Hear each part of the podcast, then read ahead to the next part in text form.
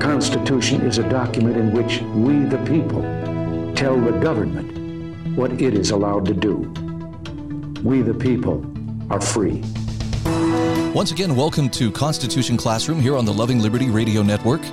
We're joined by Colonel John Eidsmoe with the Foundation for Moral Law. Colonel, I understand today we're going to be talking about uh, not just common law, but one of the most important battles in Western civilization regarding common law.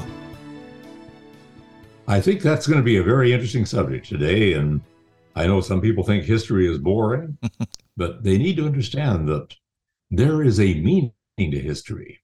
The reason people think history is boring is that commonly it's just taught as a bunch of uncollected facts that are at random and don't really lead anywhere and don't really mean anything. But when we teach that history is have meaning, it comes alive for us. And that's what I'm hoping to do today, that history, if you look at it from the Marxist perspective, of course, it's the history of the class struggle, and that's nonsense. If we look at it from the Darwinian standpoint, it's the survival of the fittest throughout history, natural selection related to Marxism, but again, nonsense. A Hindu view of history is that it is cyclical, that it moves in circles, repeats itself, but that it doesn't really lead anywhere and doesn't really mean anything. Some say history doesn't move in circles, but it does rhyme. In other words, events do repeat sometimes, especially if we don't learn from our previous mistakes. But from a biblical and a Christian standpoint, history needs to be viewed as the sovereign hand of God at work in human affairs.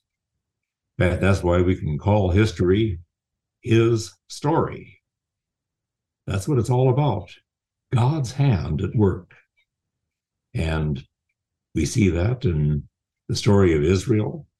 We see it in Israel there as Israel repeatedly falls away from God, but God lovingly brings them back, sometimes through judgment, but that he sends his son, the Lord Jesus Christ, to be our Redeemer, to die for our sins, and that this particular age is an age in which we are looking forward to his return. But we're going to look at history right now in terms of the development of our common law, a common law that has biblical roots, that has some Greek and Roman influence, but I'm going to suggest to you that that is a minor influence compared to other influences, that has a Celtic influence to it, an Anglo-Saxon influence, even a Viking influence. But we're going to look primarily at the Anglo-Saxon influence today. And I think one of the things that we need to understand about the development of the common law as we look to Europe is that for thousands of years in Northern Europe, it was a struggle between two Indo-European groups, the Celtic people and the Anglo-Saxons. Where do these people come from?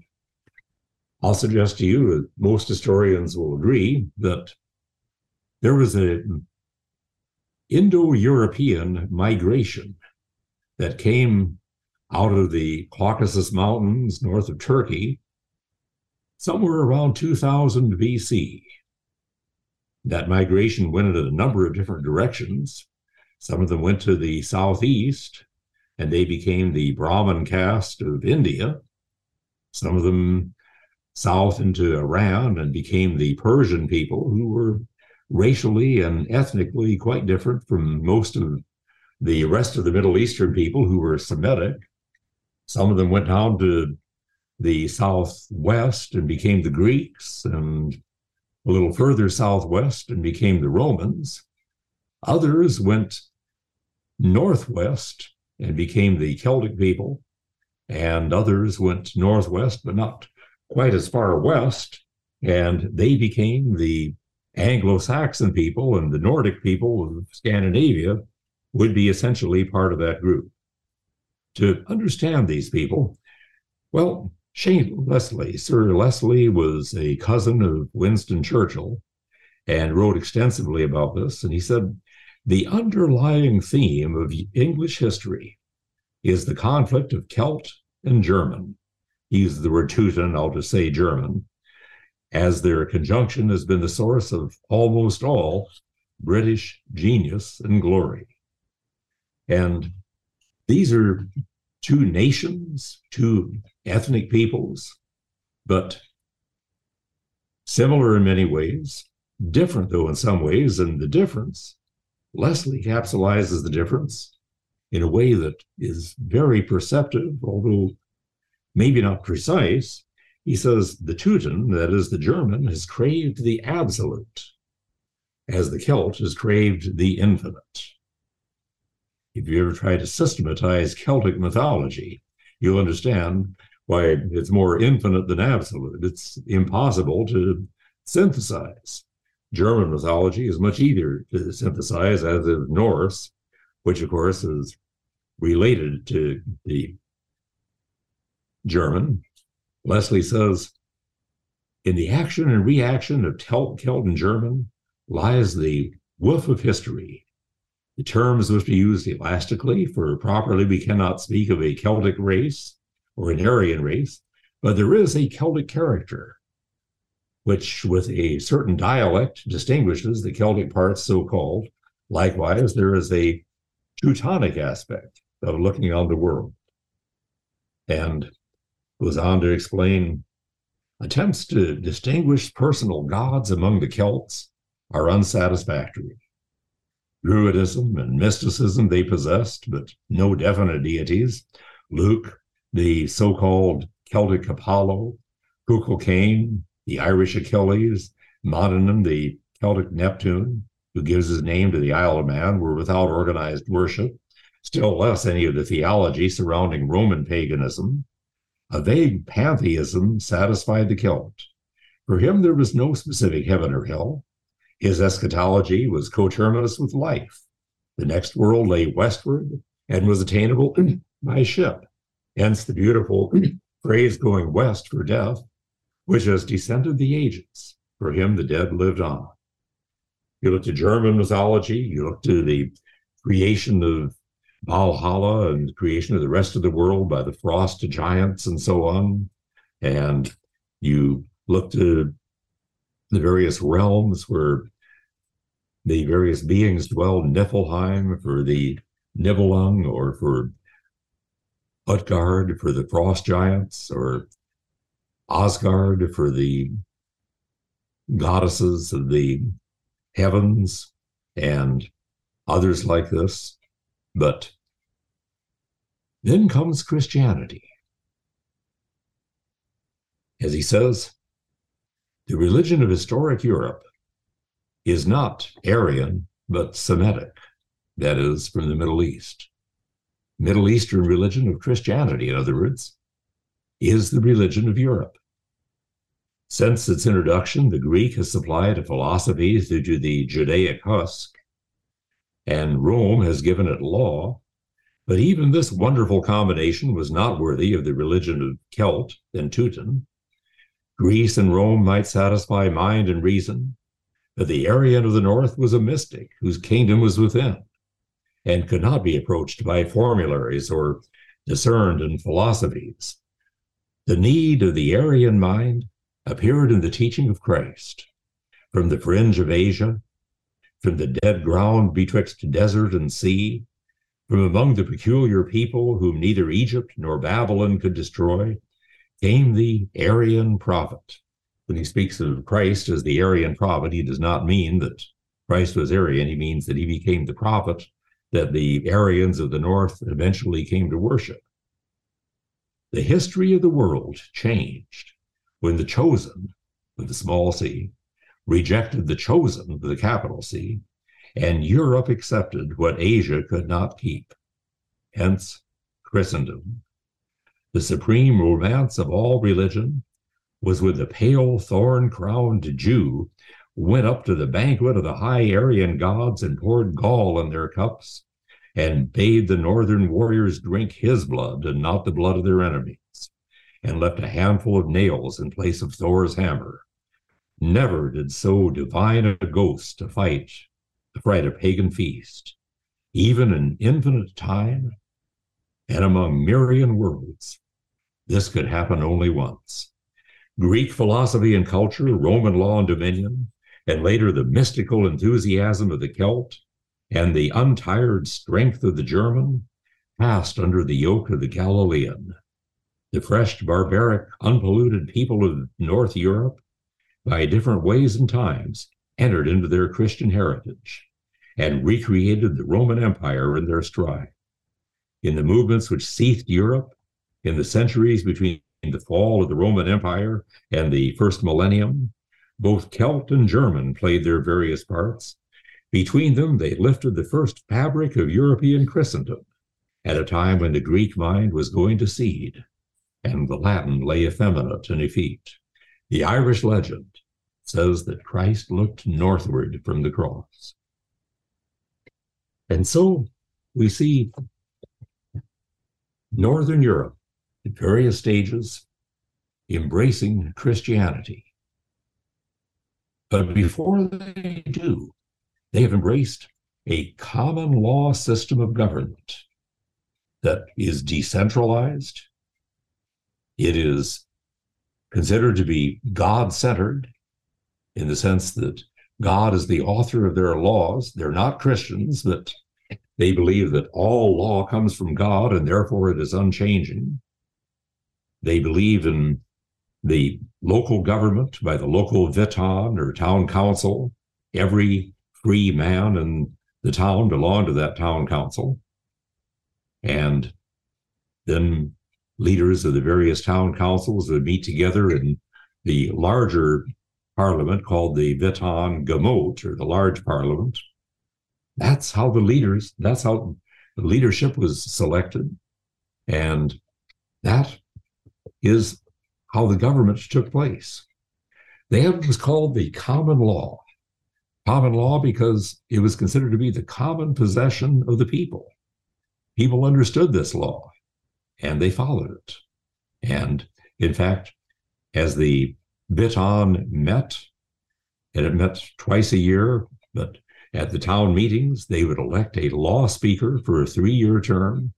Law speaker, kind of like a judge or a council president.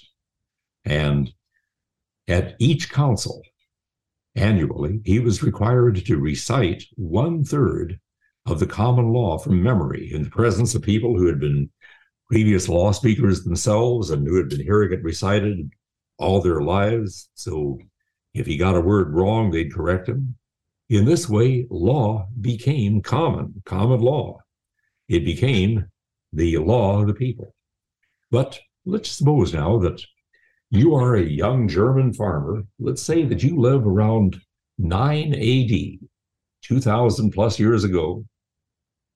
You're a farmer, you live in a compound. People didn't live in farmhouses in those days. They lived in farm compounds usually with several other families, probably related, other farm, farm compounds not too far away. Your ambition is to farm, to prosper, to marry, to raise children, to live by the old Teutonic or Germanic code, a code that stressed valor in battle, the duty to defend one's family, one's community against all enemies, the responsibility to keep one's word, to be hospitable to strangers. You lived under this common law system. You perhaps was an el- were an elder yourself in the town council, the Ditan. You worshipped the pagan pantheon of gods who, unlike the gods of the East and unlike the gods of the Celts even, were personal gods with personal names. And this is the way you've lived, the way your ancestors have lived for centuries, and the way you expect that your sons and your daughters and your grandchildren and great-grandchildren on and on are going to live for time immemorial to come. But there is change in the air, and the change is coming from Rome to the south. The Romans are bringing another concept of law and government, that law is centralized, that rulers rule not by the consent of the people, but by imperium, that is, by an innate right to rule. And They are conquering throughout Europe. Southern Europe has largely fallen into Roman control. And, well, the southern German tribes are holding to their German identity to some extent. They're adopting Roman law and the law codes that we see in southern Germany, like the Visigothic Code, the Goths of the West, and with their Visigothic Code, and in Spain, and the of the East, the Goths that live in the East and so on, the Ostrogoths and so on, the Franks with their Salic Code and so on. It's essentially Roman law, but with a few Germanic trimmings.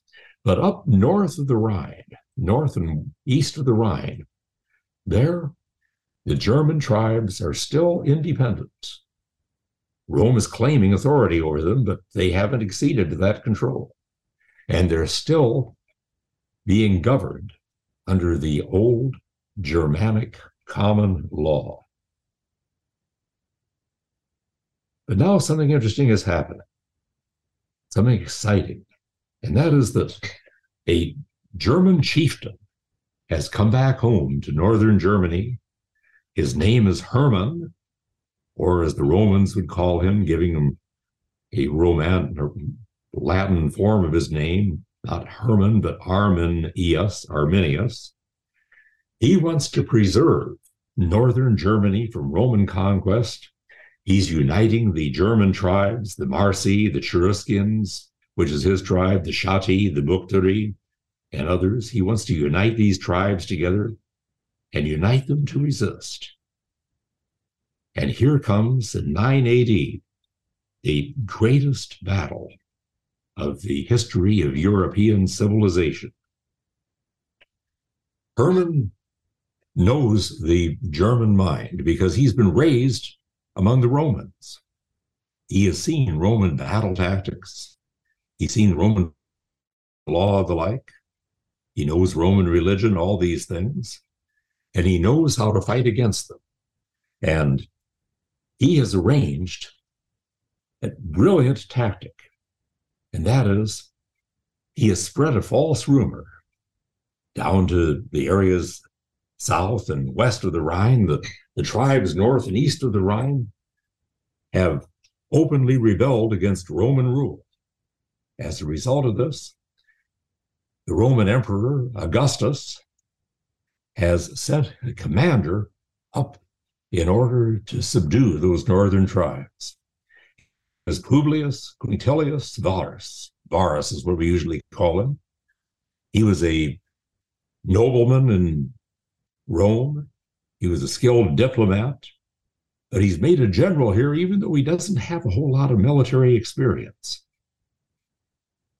He leads three Roman legions to the north in order to subdue Hermann and these northern tribes. These are the seventeenth, the eighteenth, and the nineteenth legions. They're getting ready to cross the Rhine. And there are twenty-eight Roman legions total, but these three are going to invade. Now, a Roman legion consisted of about five thousand men. It was divided into cohorts of about one thousand men each. Under that was a century with a hundred men each. The century was commanded by an officer called a centurion. Besides these fifteen thousand, the three legions of five thousand each, we have officers, cavalry, we have supply ranks, we have medics, and so on. So we're talking about an armed force here of some sixteen thousand to twenty thousand men. The Romans used a form in battle that was called the maniple. It was similar to the Macedonian or Greek phalanx, but not quite as tight as the phalanx, and therefore more flexible, especially on uneven ground. The Roman soldier was probably the most disciplined soldier the world had ever seen. He was in superb physical condition. He would march carrying an eighty-pound back or pack on his back. In addition to that, he would be carrying or wearing some seventy pounds of weapons and armor. Imagine that you've been marching with that eighty-pound pack and then you're ready to fight. You shed that pack, and now all you have is the seventy pounds of armor, and you feel light as a feather. And they would fight with a metal helmet that covered the head, the ears, and the neck. They would carry a gladius. That's the term for the Roman style of short sword. It was a rather short sword, but being short, it was good for close infighting.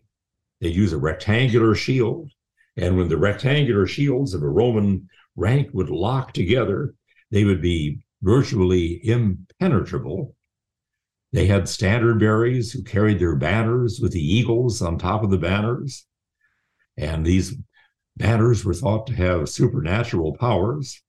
They were fighting for the governing force, S P Q R as it was called, the Senate, the Senatus, Populus, K. Romana, the Senate of the people of Rome. And they were indeed a very, very formidable force. Now, Hermann knew he didn't have the manpower or the trained soldiers and weapons to face the legions in open battle out in the field, which was the common way of fighting in the ancient world. Armies would face each other across the field. He knew that he didn't have the power to do that. His warriors were brave, and they were large and fierce and disciplined, but untrained in battle to the extent that the Romans were trained. We don't know the exact size of his army, but probably comparable to that of the Romans. And so Hermann very wisely takes advantage of the terrain, and he chooses the battlefield. Bear in mind, he is a battle commander. Varus of the Romans is not. He chooses this battlefield carefully, and it is in the Teutoburg Forest. Now, there in Teutoburg Forest, there is a road that goes through Teutoburg Forest. It is fairly narrow, so that only about eight soldiers can march abreast on the road. All of this means is that his columns, his cavalry, his wagons, and so on, are stretched out for miles as they are marching along this road. To the south, there is a large hill known as Kalkriese Hill. To the north, there is what's called the Great Bog, or kind of like a swamp, filled with trees and so on. They're marching along. The Germans are positioned behind fortifications that they've developed on the hillside, and others stationed at fortifications out in the bog itself, and they are ready to strike. God, or maybe the pagan gods, I don't know who to credit this for, also was involved in another way. He caused a torrential downpour at this time, all of which leads to a position for attack. Yeah.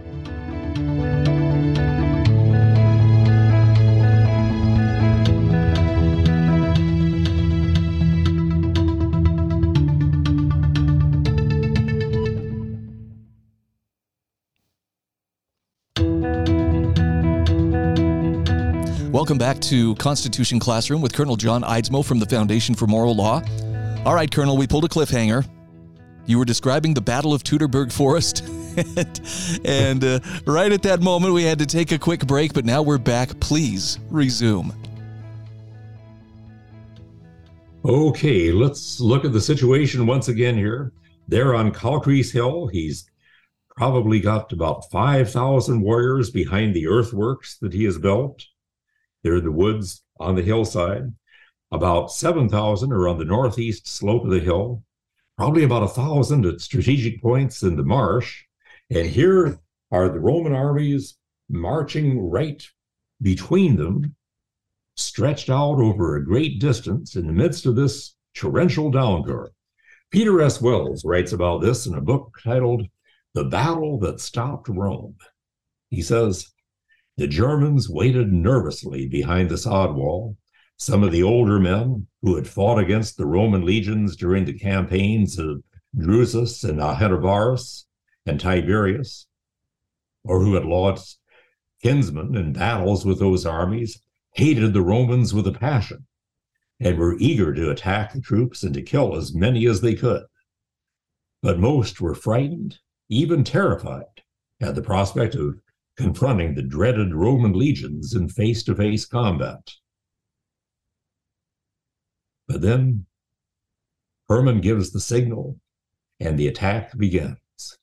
Barrage of spears thrown through the air. Wells estimates that each of these five thousand warriors behind the earthworks could have thrown one spear with accuracy every four seconds. So within twenty seconds, the Roman legions could have been struck with as many as twenty-five thousand spears. He writes, within ten seconds of the start of the spear barrage, the marching units disintegrated into chaos. The attacked soldiers stopped walking in order to try to defend themselves, since they were marching in close formation, and few could see much beyond the men immediately around them. Those behind kept marching forward and crashed into their fellows. At first, soldiers farther back in the column were unaware of what was happening toward the front, and they kept pressing on. Like a chain reaction highway crash, men piled into one another. Wounded, dying, and already dead men quickly covered the track, making movement increasingly difficult for the others. The scene was one of complete chaos, spears falling like hail, men collapsing and gasping, even those not yet wounded struggling to remain on their feet, and occasionally frenzied horses and mules crashing through the swarm of troops. Within minutes, thousands of Roman soldiers lay dead or dying, pierced by spears, while others struggled to stay on their feet and to use their shields for shelter. With a deafening war cry, the Germanic warriors then leaped over the earthworks and charged into the Roman ranks. Wells writes, for the first time in their lives, they saw Roman legionaries, representatives of the imperial power that marched with impunity through their lands, bribing their chiefs and subverting their politics, and now they were powerless and helpless. Some believe the battle was over within about an hour. Other believe it might have stretched out over three days. Probably the outcome was clear within the first hour, but skirmishing continued for three days as Roman survivors fought their way back to the Rhine. But this is clear. Hermann and his Germanic warriors had won a resounding victory. Of the fifteen to twenty thousand Roman soldiers, less than one thousand survives. German losses were about five hundred killed, about fifteen hundred wounded. The news of this defeat caused consternation in Rome. Suetonius, in his work at the time, The Lives of the Twelve Caesars, wrote that the Emperor Augustus banged his head against the palace door, shouting, Quintilius Varus, legion rede, that is, Quintilius Varus, give me back my legions. Rather than face the disgrace of defeat, and one of the reasons Roman generals were very successful is if they failed, whether it was their fault or not, they would probably be executed when they returned home. And so Varus committed suicide. And even though their standards were recovered, the seventeenth, eighteenth, and nineteenth legions were never restructured. And that is unique in Roman history. So what does this mean today?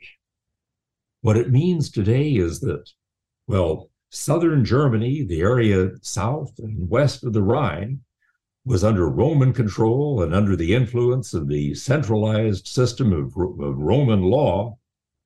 Those areas north of the Rhine and east of the Rhine, and that included Scandinavia, they were forever free of the influence of Roman culture, Roman religion, and Roman law. And they continued that Celtic, or rather that Germanic, common law system. So what does that mean to us today? I thought our law came from England, not from Germany. Here's what it means. You recall that during this time, Britain is controlled by the Romans, although the area of the western part of Britain, Wales, and north of Britain, the Scots and Picts, and then the island to the west, Ireland. Rome never ventured into those areas. In fact, the Emperor Hadrian even built, recall Hadrian's Wall, parts of which still stand today as a barrier against the Scots of the north. Interestingly, he had mapped it out very carefully, so the narrowest area between England and Scotland is where he built that wall. But anyway, as we move several centuries after this, moving from nine A D to about four fifty A D, Rome has now decided that it is overextended. Rome is in decline now, and so it is starting to recall the legions and to abandon some of the territory that it has previously held. And in the early four hundreds A D, Rome has decided that they need to recall the Roman legions out of Britain and move them back to the continent. This means that the British people, who are Celtic, they're Celtic Britons at this time, that they are no longer under Roman rule, but also they are no longer under Roman protection. And so they are facing raids and attacks from the Scots and the Picts to the north, and from the Irish to the west. And it is around this time that we see this man in history and legend, which kind of come together here, King Arthur. King Arthur, his Knights of the Round Table, and so on. We don't really know for sure whether Arthur is a real historical figure or not. I personally believe he probably was a real historical figure, although there's a lot of legend, some Celtic, some Germanic, that is mixed into the King Arthur stories as well. But there does to have been a war chief at this time, Aurelius, Artorius, or several other names like that that are given, who probably defeated the Germanic forces at the Battle of Mount Bataan. But before that, here's something that had happened, that the Britons, according to the way history was taught when I was growing up, they were under attack from the Scots and the Picts and others. And so they issued a call to these northern tribes in Germany, the Angles, the Saxons, and the Jutes of Denmark. These people who had thrown off the Romans hundreds of years earlier and were still following their Germanic common law, and they asked them to come to England as mercenaries to help them to subdue the Scots and the Picts.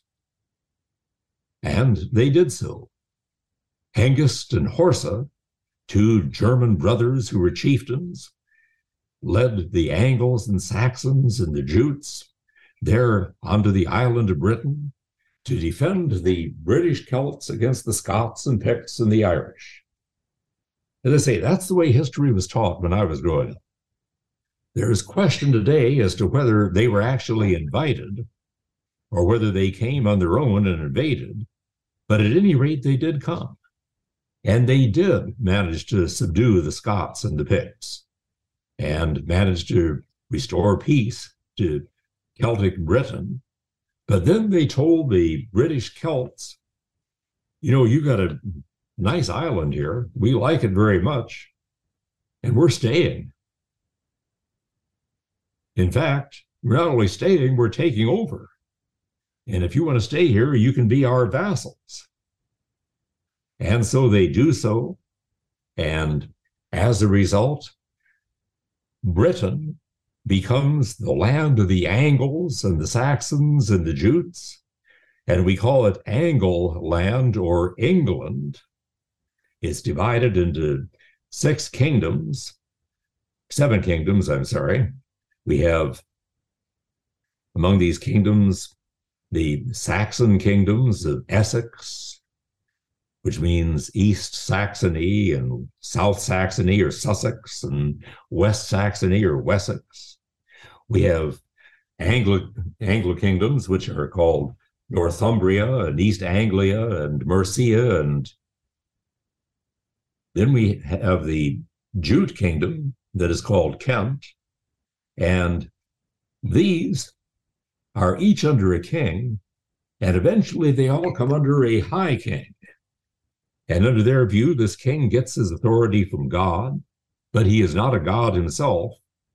In the Middle East, kings were regarded as gods, but not to the Angles and the Saxons. And they practiced a very decentralized system of government. The, the country was divided into shires. Each shire was to have roughly a thousand people, although, of course, that changes, a thousand families, and that changes as people multiply. Each shire is headed by an earl, or as the Scandinavians called him, a jarl, and he has an assistant under him called the reeve. He's the enforcer. He's the tough guy. He's the guy that will go out and arrest people and break up fights and things like that. And so he's the reeve, and he's the reeve of the shire.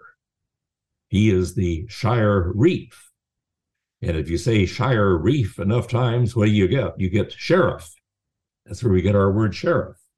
Under These shires are divided into roughly one hundred families headed by a hundred man, fifty families under that by a vill man who is the head of a village, and every ten families under that, a tithing man, where we get our word tithe.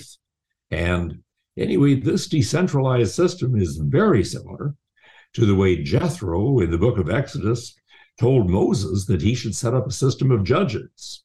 Justices of the peace over every ten families, and municipal judges over every fifty, and county judges over every hundred, and appeals judges over every thousand, and then Moses himself as the Supreme Court.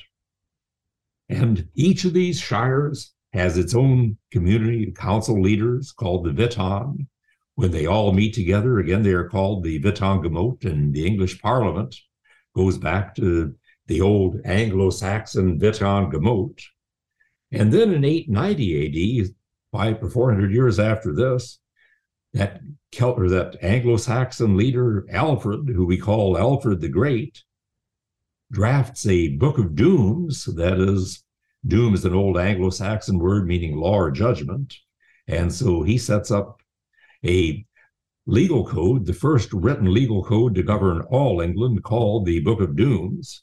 He begins it, by this time they are Christians, and he begins it with a recitation of the Ten Commandments. Now the Vikings have been coming in from the northeast, and as they come in, they've been taking territory. They control a good deal of Scotland, a good deal of Ireland. In fact, King Olaf the White was the one who founded Dublin. But anyway, so Alfred has to fight against the Vikings. Finally, he drafts a peace with King Guthrum, and called the Treaty of Wedmore, which says we're going to set up this law that cuts diagonally across England. That which is northeast is called the Dane law, where Viking law governs, and that which is southwest is England, where the Anglo-Saxon law governs. The Danish law, the Viking law, and the Anglo-Saxon law were very similar. In fact, the Viking law was a little more decentralized even than Anglo-Saxon law was. Oh, and then Alfred says, oh, and King Guthrum, one thing else. If you're going to live here in England, you see, this island is a Christian island, and you and your fellow Vikings are going to have to become Christians. And so Guthrum agrees, and at least outwardly, they accept baptism and become Christians. And I'd like to believe many of them genuinely became Christians. And so this is England under the Anglo-Saxon common law. And some say it was way too decentralized to be effective. I would only point out that we have a very centralized country across the Channel, France, and yet decentralized England with a population of four million was regularly able to fight off France with a population of seventeen million. So it seemed to work pretty effectively, I would say. But then we have the Norman invasion. William the Conqueror comes in, and this is a complex story, too. How much time do we have left? Do we have time to talk about William the Conqueror and the Normans? Yeah, Yeah, we have about uh, seven How minutes. How much time do we have left? About seven minutes. Okay. Well, let's talk about that. They themselves have some Viking ancestry, but they have taken over this island or this peninsula to be called Normandy, and they have adopted Frankish law, and they're really probably much more French than they are Viking. And in ten sixty-six, the English king, Edward the Confessor, dies. And so we go to the Witenagemot to determine who is going to be the next king. And there are essentially three contenders for the throne. One is William the Conqueror, William the Duke of Normandy, who says that he was promised the throne by King Edward the Confessor. But then we have Harold Godwinson, who in terms of descent is probably has the strongest claim to be the true descendant of Edward the Confessor. And then we have another complainant, and that is a king from Norway, Harold Hardrada. Hardrada means hard ruler. And anyway, Harold has a claim also, and mainly his claim to the throne is that he's got a couple hundred Viking ships sitting out there armed and ready for battle. Well, they fight a battle called the Battle of Stamford Bridge between Harold Godwinson and Harold Hardrada, and I should add that the Parliament, the Witenagemot, has recognized Harold Godwinson as the next king. But anyway, in this hard battle, Harold Godwinson finally wins, although it's a very difficult battle. But here they are up in the northeast coast of England, having just succeeded in defeating the Vikings. And now they learn that William the Conqueror has landed there on the southern coast. Here is where I suggest that Harold Godwinson made his fatal mistake. He should have waited, stayed in place, and waited for William to come to him, because his army was depleted, and all the losses there at Stamford Bridge. His army was exhausted from battle, and a hard day's battle, it takes weeks to recover from a hard day's battle. But instead, he feels the need to go down and face William there at Pevensey on the southern coast. And through another torrential rain, he marshes his already exhausted and depleted army for three days to meet William down there at Hastings. The battle takes place. It's ten sixty-six A D. Again, it's a hard-fought battle, and toward the end of the day, it doesn't. There's no clear winner. And if Harold at that point had simply held in all his forces, could have used the night to regather strength and bring in reinforcements from the countryside, but something happens, and that's that William feigns a retreat. Many of Harold's irregulars, not his regular disciplined troops, but the irregulars, the reservists or militias fighting for him, less disciplined and less knowledgeable in the way of battle, they immediately break ranks and charge after William, only to find that it's a trap and they're being ambushed. And as a result, Harold is killed in the battle, and it's a clear victory for William the Conqueror and the Normans. And as the Anglo-Saxon Chronicle records for that day, Anglo-Saxon England was no more. William becomes king, but like the Normans, he wanted a much more centralized form of government. He puts into effect what's called the Doomsday Book, written a few years thereafter, which is a code of laws, but much more. It records all the deeds to all property in England. That way he knows who owns what property, so that he can confiscate property and give it to his Norman nobles. And so for years thereafter, we see a struggle in England between the Anglo-Saxons, who control most of the countryside, the gentry and so on, and who have the support of the Celts who remain, and also the Vikings who remain, fighting against the Normans, who are the centralized power and control of the throne. All of this comes to a head in twelve fifteen, when King John, a Norman king, seeks to be a tyrant, and as a result, an Anglo-Saxon, possibly with Viking ancestry, the Stephen Langdon, the Archbishop of Canterbury, coming from north of the Danelaw, gathers the Anglican, the Angles and the Celts and the Vikings together, gathers his barons and bishops, instructs them on their duty to resist King John's tyranny, drafts the Magna Carta, and forces King John to sign that Magna Carta there at Runnymede in twelve fifteen, and basically says, you're going to sign this document, or else we're going to throw you off the throne and you're going to be looking for a job. And anyway, John signs. And the Magna Carta, considered one of the great treaties in the advance of human rights in the world, if you look to the Magna Carta, it is not so much a radical new document as it is simply a reassertion of the ancient God-given rights of Englishmen under old Anglo-Saxon law. These battles will continue, but twelve fifteen, the Magna Carta, is an important milestone in the continued development of the common law. Understand, though, that that common law doesn't originate then. It goes back to the Anglo-Saxon England, which goes back to the Anglo-Saxons in Germany, which goes all the way back to Hermann the Liberator, there at Teutoburg Forest, there in nine A D, there in Kalkriese Hill, there in Teutoburg Forest. You'll see a pavilion. On the top of it, you'll see a statue of Hermann. He is facing to the south and waving a sword in defiance against Rome.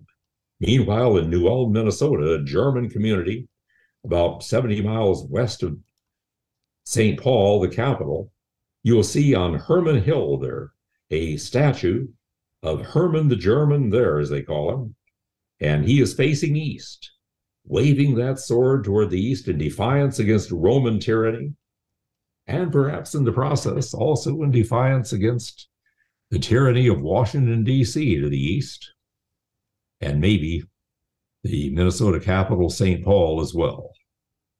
It's important that we understand these origins of our rights and liberties. They're the gift of God, but they are secured for us through Anglo-Saxon law way, way back in the Battle of Teutoburg Forest. That may be one of the best history lessons that I have ever heard. You. I really, I know, I really appreciate that, Colonel. It's valuable. Because you, you hit on a lot of different uh, things here that uh, are familiar to me, the Magna Carta and, and you know, the, the Romans, uh, the shift of power, all of it. But the details that you have filled in, I think, are just remarkable. And uh, anyway, thank you. That was uh, that was time well spent. Well, thank you.